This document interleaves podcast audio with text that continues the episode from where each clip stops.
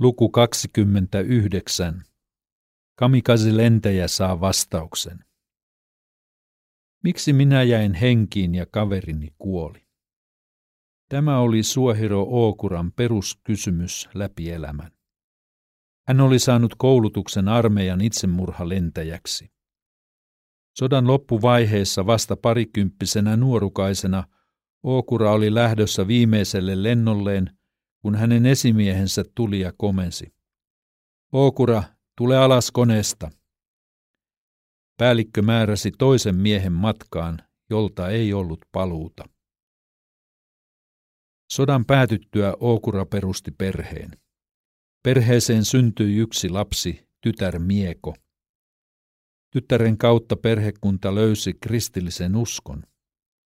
Miekon perheessä oli kaikkiaan neljä lasta.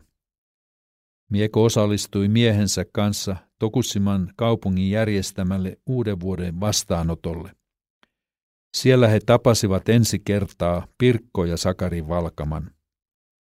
Pariskunnat hämmästelivät, kun molemmilla oli kolme poikaa ja yksi tytär.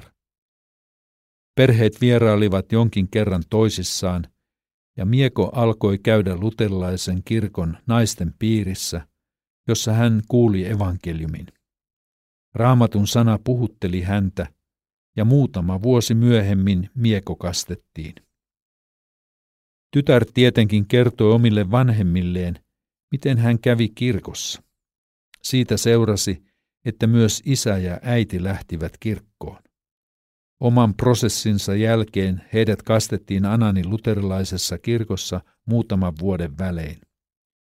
Kirkossa puhuttiin, että kaikki ihmiset, myös Suehiro Okura, ovat Jumalan luomia ja rakastamia. Jumalalla oli suunnitelma myös Suehiro Okuran elämää varten. Okura ymmärsi sanoman, miten Jeesus on kuollut ristillä hänen puolestaan, että hän saisi elää. Usko kuoleman voittajaan oli hänelle ihmeellinen asia. Suehiro Okura sai vastauksen kauan mieltä vaivanneeseen kysymykseensä. tuhatyhdeksänsataayhdeksänkymmentäluvulla Okuran vaimo sai sairauskohtauksen, minkä jälkeen hän oli melko heikko pitkän aikaan, eikä enää uskaltanut lähteä usein kirkkoonkaan. Siksi Okuran kotona järjestettiin pariskuntaa varten sairaan ehtoollinen säännöllisesti. Hyväkuntoinen isäntä pesi aina pikarit tilaisuuden päätyttyä. Kun me palasimme Ananiin kesällä kaksituhattakolme, kuulimme, että Mieko oli heikossa kunnossa vakavan sairautensa tähden. Sairaalassa hän rukoili monien ihmisten puolesta, vaikka itse oli eniten avun tarpeessa. Hän kirjaili pyyhkeisiin nimikirjaimia ja lähetti sellaisia Vuokolle tulolahjaksi. Aivan sairautensa loppuvaiheessa hän vielä lähetti meille kirjoittamia raamatun lauseita ja kauniin kirjeen, jossa kertoi muistavansa meitä rukouksissa. Anan oli hänelle rakas kaupunki, koska se oli hänen kotipaikkansa. Kovasti halusimme päästä tapaamaan Miekoa, mutta sitä ei ehtinyt tapahtua maantieteellisen etäisyyden tähden. Perhe asui Pääsaaren puolella Itamissa lähellä Nishinomiaa. Lokakuussa Jumala kutsui Miekon tämän ajan vaivoista eräänä lauantai-iltana, juuri kun Ananin kirkolla pidettiin diakoniapäivää. Seuraavana aamuna oli lähdössä saarna matkalle Avazin seurakuntaan. Sitä ennen kävin sanomassa osanottoni Okuran pariskunnan kodissa aivan lähellä kirkkoamme. Eteisessä kohtasin hämmästyneet isän ja äidin kasvot. Omaiset olivat halunneet säästää heitä suru-uutiselta illalla, mutta kuulivatkin sen nyt sitten minulta. Olin aivan häpeissäni, sillä tietysti oletin, että uutinen oli jo kerrottu vanhemmille. Pyytelin anteeksi niin nöyrästi kuin ikinä osasin, mutta tehtyä ei saanut tekemättömäksi tuollaisena hetkenä.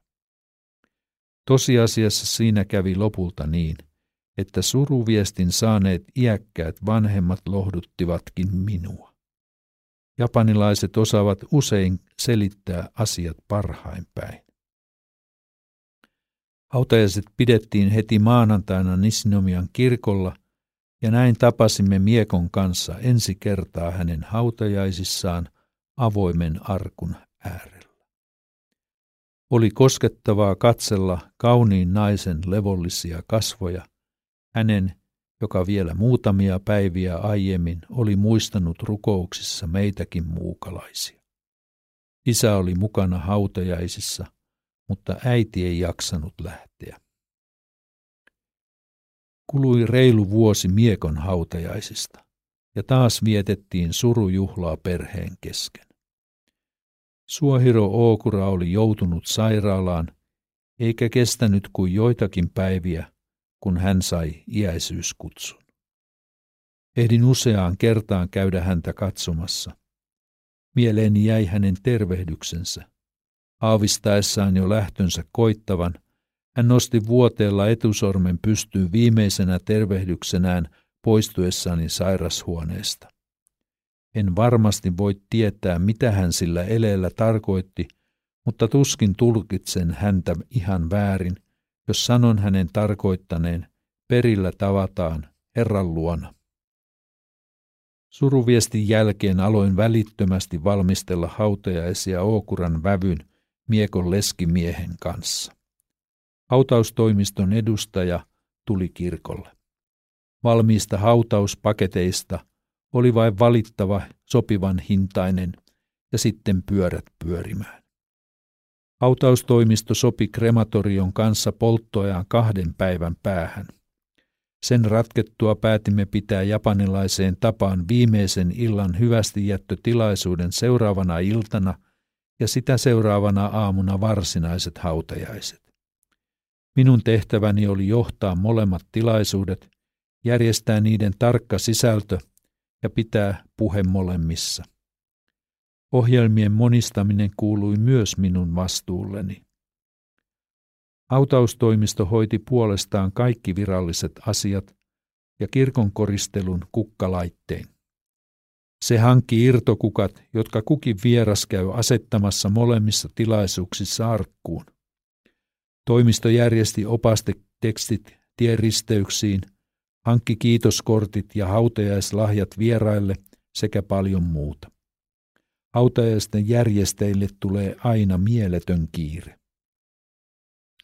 Hautajaiset osuvat usein hankalaan tilanteeseen, niin nytkin. Edellisenä pyhänä oli jumalanpalveluksen jälkeen tapahtunut ikävä veitsidraama kirkon keittiössä.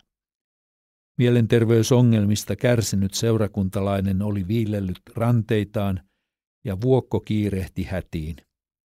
Veistä pois ottaessaan vuokko sai melkoiset viiltohaavat käsiinsä ja hänen oli päästävä sairaalaan hoidattamaan itseään. Poliisikin oli kutsuttava paikalle, että lääkärin todistusta ja vakuutusta varten voidaan selkeästi todistaa asioiden kulku. Vuokko palasi kädet paketissa ja sai tilanteesta vammat, jotka vielä vuosien jälkeen muistuttavat olemassaolostaan. Urhea suomalaisnainen soitti kuitenkin pianolla hautajaismusiikit neljä viisi päivää myöhemmin. Illan hyvästijättötilaisuuden jälkeen omaiset jäävät usein viimeiseksi yöksi valvomaan vainajan ruumiin äärelle. Sanoin, että niin voi hyvin tehdä, sillä kirkkosalissa on tilaa.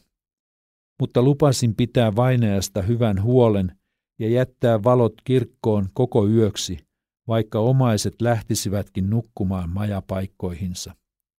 Kukaan ei jäänyt kirkolle. Niin minäkin menin pappilan puolelle aamun puhetta väsäämään. Aamulla kirkko oli taas valmiina ottamaan vastaan vieraat varsinaisia hautajaisia varten. Länsi-Japanin evankelisluterilaisen kirkon hautauskaavassa ei ole varsinaista ruumiin siunausta, kuten meillä Suomessa. Siinähän vainajan tomumaja siunataan kolmiyhteisen Jumalan nimeen odottamaan ruumiin ylösnousemusta ja seurakunta seisoo tuon hetken ajan. Japanilainen tilaisuus on varsin karu, ja sen lopuksi joskus myös arkun kansi naulataan kiinni kirkon etuosassa. Naulan iskut ovat kolkkoa kuultavaa. Mutta kristillisen uskon ja ylösnousemuksen antama toivo on kuitenkin läsnä tavallisesti aivan käsin kosketeltavalla tavalla. Valoisat virret puhuttelevat myös ei-kristittyjä kuulijoita. Yksi Suehiro Okuran hautajaisvirsistä oli Amazing Grace, suomenkieliset sanat Anna-Maija Raittila. Oi armon ihme, tällaisen sait kiinni eksyneen.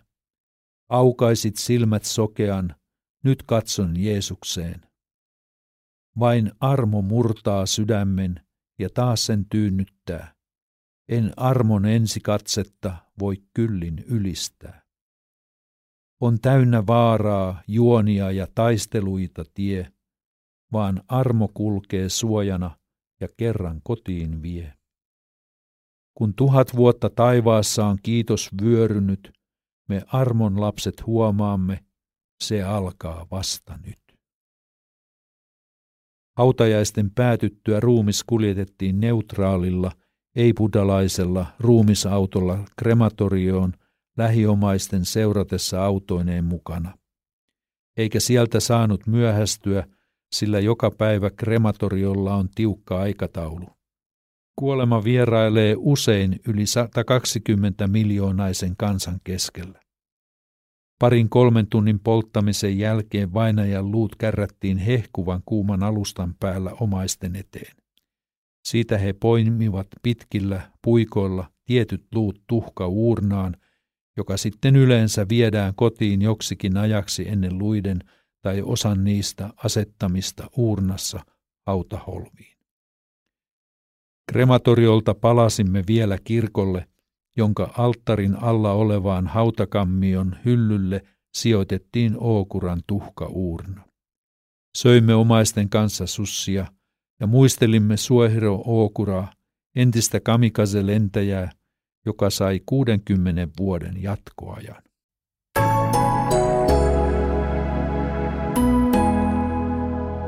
Kustannus Oy Uuden Tien Japani yllättää yhä uudelleen, lukija Seppo Vänskä. Haluatko kuulla kenties jonkin Uuden Tien kirjan, jota ei enää kaupoista löydy? Lähetä meille toiveesi ja tue Kansanlähetyksen podcasteja osoitteessa double-u double-u double-u piste k l media piste f i.